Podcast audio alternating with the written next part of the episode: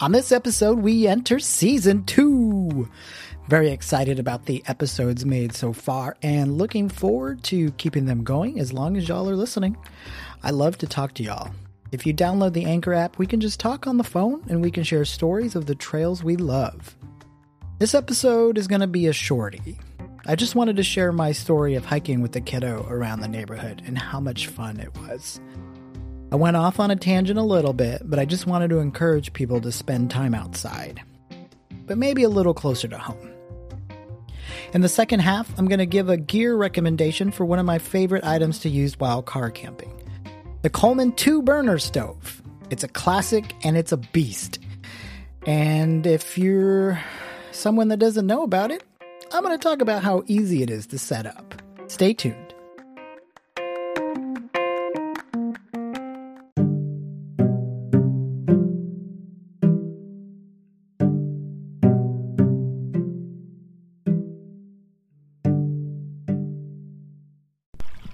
Grab your hiking shoes and your backpack and come out on another adventure. This is the Texas Trailhead.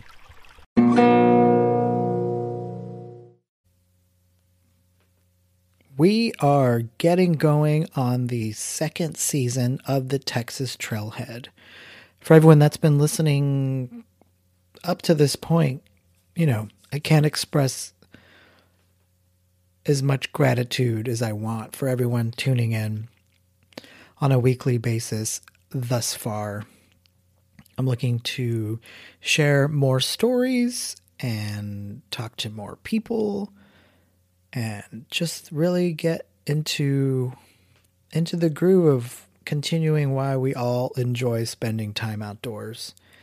It is April 1st while I'm recording this segment and living in Texas, we just got the announcement that stay in place or whatever orders you want to call them, but basically things are being shut down now for another month and talking to people about spending time outdoors has gotten gotten a little heated. A lot of people are like, "Well, I should be able to go outdoors." And people are like, "Oh, you should stay home." And you know, all of those arguments have valid points.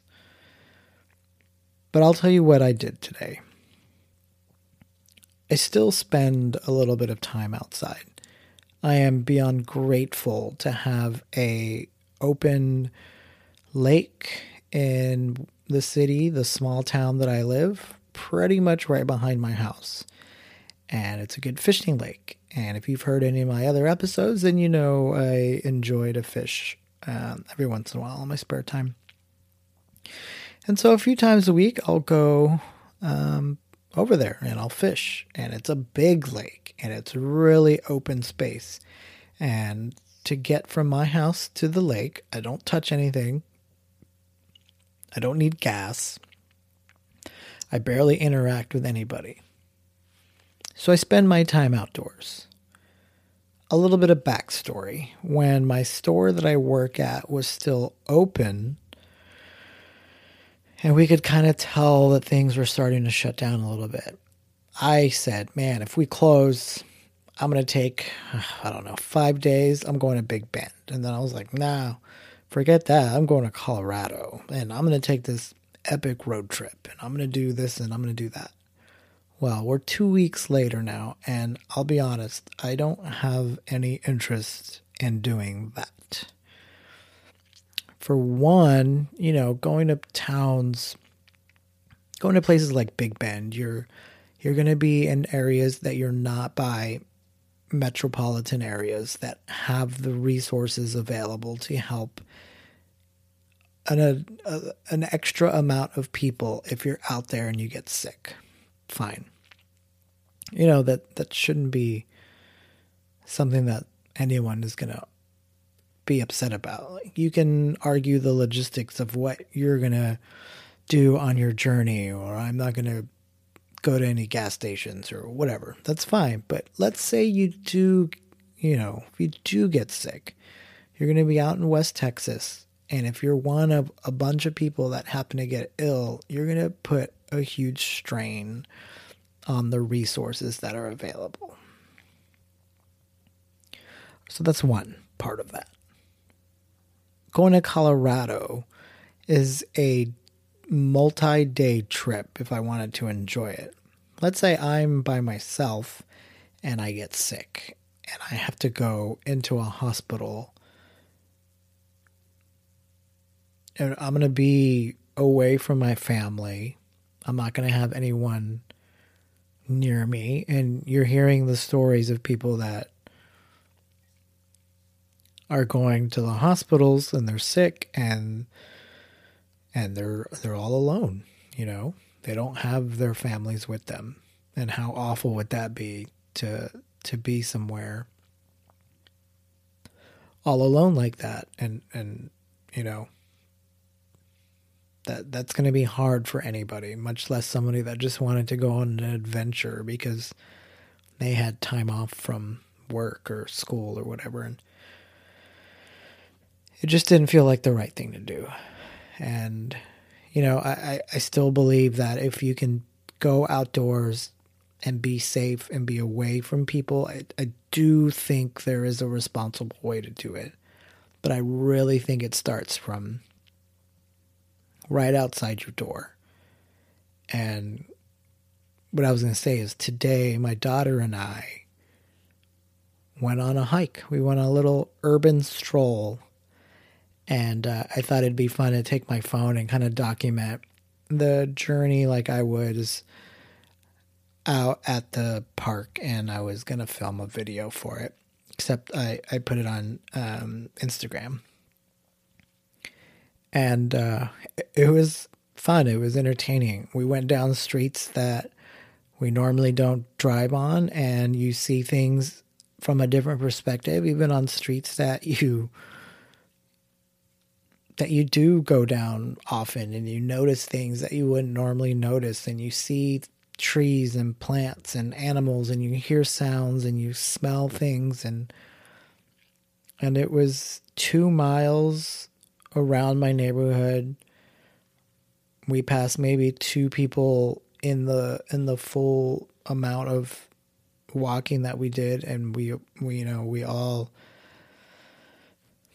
kind of did our our space our gap in between ourselves while walking and you know, oak is kind of really high right now, the pollen. And so, just in general, over the last couple weeks, I've been kind of dealing with some allergies. So, you know, if, if the current state of things isn't already kind of making me uncomfortable, feeling like my nose is stuffed up, you know, waiting for that to kind of decide. But, you know, I got to go outside my daughter and I got to enjoy the sunshine and I got some steps in and it was fine. I got to breathe fresh air and you know there's a lot of people that don't have that opportunity right now and you know if if don't take the the fresh air and the outdoor space right in front of your house for granted. Don't think that it's not going to be the same because it's something familiar. Like you don't have to be at this glorious state park or whatever you want to do to feel like you're getting your nature fix. Kammok is a company in Austin. I've talked about them when I was talking about hammock camping, but they did a fun like camp at home initiative about a week ago and you know, just stuff like that. I've seen friends of mine doing at home campouts like you know, some people aren't really getting that opportunity right now, so don't feel like you have to do all of this extra stuff just to get your outdoor fix when when there are plenty of options available close by. So keep that in mind when you want to have an argument with somebody that is telling you to stay home and, and be safe because maybe you don't know you don't know their situation. Maybe they have somebody that is ill right now and they can't be with them. So just kind of put things in a perspective and remember to to to be nice. You know this is supposed to kind of bring us all together and and and understand that we're all in this together in sorts and and the amount of things that I'm seeing in a negative fashion are a little concerning, especially in the outdoor groups, because we're all supposed to be appreciative of the outdoors and we should be as appreciative with our fellow people in the same sense. So, just a little bit of that that I wanted to get out there. And you can agree, you can disagree, but you know, we all have the opportunity to feel how we want to feel too. So, um, you know, you do you, but be be healthy, and I hope everyone's happy. And you know, we're gonna we're gonna keep pushing through, and and and yeah, that's it. So, what I want to talk to you about now is one of my favorite items to take camping the Coleman double burner stove. This thing's been a classic since the 1950s. The first time I ever spent camping was when I was in the Cub Scouts. And being in the Cub Scouts created a lot of firsts for me during that time. It was like third grade when I joined. And it was the first time I slept outside. Uh, definitely the first time I made a campfire. And all part of that was the first time that I cooked outdoors or got to see people cook outdoors. And there are a few ways of cooking that I remember the most. We used to do these uh, things, we called them silver turtles. So we would put some like roast meat, uh, like meat tips, and with potatoes and some vegetables, and we'd wrap it in this tinfoil square, and we would just throw it on the fire, and it would all cook in there. So that was one thing we did, and then kind of the first time I ever saw Dutch oven cooking, we were making the biscuits in the Dutch oven, which was pretty neat. And then finally, the the what I'm here to talk about, uh, the green Coleman stove. We use that pretty much for every other meal. So if you didn't know, the Coleman company started out by making lanterns. That was kind of how they grew. And if you look at a lot of the Coleman logos, the lantern is part of their logo. But during World War II, a camping stove was commissioned to help the soldiers so they could cook out in the field. And this is a lot like the stove backpackers would use today, kind of like a little propane style, little single burner stove. But from there, that's kind of where the growth of the stoves came. And that's where you started to see the first family suitcase style stoves. Now, the stove is only powered by propane, and those are sold separately, but you can find the propane canisters pretty much anywhere you're going to find the stoves a lot of the you know grocery stores and the big box stores they definitely have them i usually keep a few canisters around just in case. So i have two kind of with me at all times one that i've been using and then a fresh one. Now this is the classic two burner stove but coleman makes over 10 different varieties of stoves for all sorts of cooking needs. I've even seen it's almost like a barbecue pit like a barbecue grill. So if you want to get a Coleman stove, here's how you're going to set it up. The stove has everything you need except the fuel and how you're going to light it. Like I said, there are some models that feature the light source embedded into the stove unit, but the basic one isn't one of them. So the first thing you're going to do is you're going to unhook the latch on the front of the lid. When you first purchase your stove, and after every use, you're going to store the propane tank wand underneath the grill. This just comes up for easy removal. You just open up the grill and then you pull out the wand, and then when you're done, you just set it right back in there between the two burners.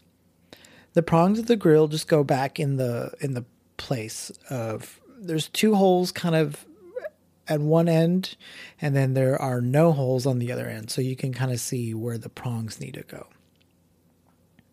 And the removal of the grill, it also helps whenever you're done cooking. You can wipe it down a lot easier, obviously, when it's cooled off for safety. The wind block panels on either side help with the wind, but let me just say they're not perfect. I've definitely been in situations where the wind made the cooking process a little challenging. My daughter and I just got back, if you listen to the previous episode, from a little coastal trip. And when we stayed at Lake Corpus Christi State Park, we were camping right by the water, and the Coleman stove was, uh, I mean, there was no real angle to put it. The wind, like the fire still lit, but the wind definitely gave it a little bit of a, a problem. But like I said, we made it work.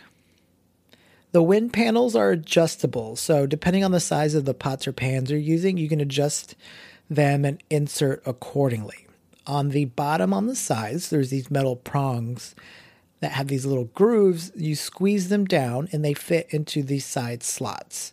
And you can put them flush to the stove or pull them out a little bit if you have uh, like a 12 inch pan. All right, so now that you have your wind block panel set, it's time to get your fuel.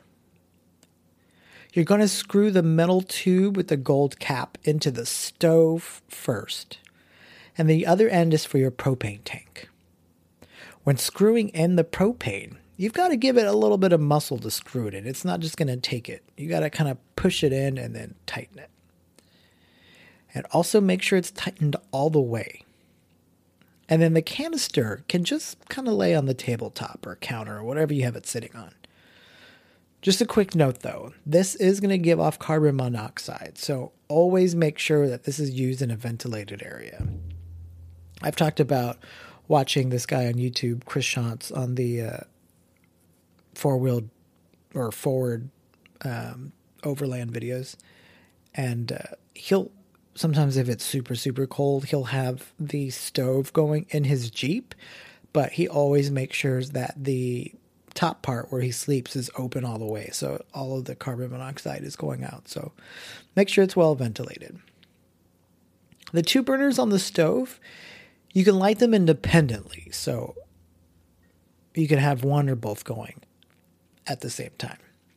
I usually turn mine a little higher to get the fire going, and then I adjust them down. So you're just gonna twist the knob, you'll hear the gas going, and then use the lighter or long wooden match, light it up, and then kind of turn it down or just leave it going. The Coleman stove, it boasts 20,000 total BTUs for cooking power. And since you have two different burners, you can cook them at two different temperatures again. But don't forget, you only have the one propane tank for each burner. You can cook for about an hour with both burners pushed all the way up with one cylinder, according to Coleman. But like I said, that's why you should always have extras. All right, so here's what I love, and here's what I don't about the Coleman stove. I love the ease of use and the durability. People boast about having these stoves for decades, and with proper care, they're definitely meant to last. They come with a three year limited warranty, and replacement parts are pretty easy to find. For cooking small meals and heating up coffee, this stove is perfect for car camping. I did a uh, super scientific poll on the Facebook group, um, hiking and backpacking in Texas, and just kind of asked people what some of the f- their favorite things that they like to cook on the stove. And I got a lot of breakfast tacos, a lot of breakfast food. You know, throw on some sausages, some kielbasa, whenever we're somewhere where we can't get a campfire going, we'll just use the flame from um, the stove and cook our mallows or our hot dogs that way. So it definitely serves a lot of purposes. They make even some good silicone uh, foldable or collapsible bowls, and you can put water and do some spaghetti. So, you know, whatever you can cook on a normal um, stove, I think you can pretty much knock out on the uh, this classic stove. So the things that don't really bother me, but are a common complaint going in from what you can cook, the biggest complaint that I see is temperature control. The burners really burn all or nothing, it seems. And for most things, that's fine. But one review said on the website, and I quote, it's hard to get a low heat setting. Here's my solution to that. If you want something to cook on a lower setting, you're going to have to take it off the burner multiple times, like how I make scrambled eggs. Cook it a bit on the burner, kind of make your food, and then lift it up, stir it a little bit, and then sit it back down, etc., etc. It's a hassle, but honestly, so is complaining about heat control on a basic two burner propane stove. Am I right? I don't really have any issues with this stove. I just wanted to call out this ridiculous review. If you want more gourmet style stove cooking, like I said at the beginning, search out the higher end versions. For basic camp cooking, this one will do just fine. Do you have any experience using the Coleman stove?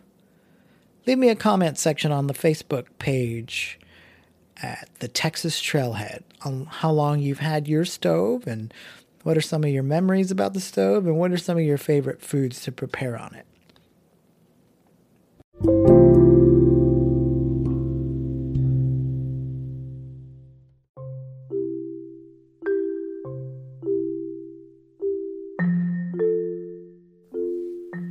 Thanks for listening to another episode of the Texas Trailhead Podcast.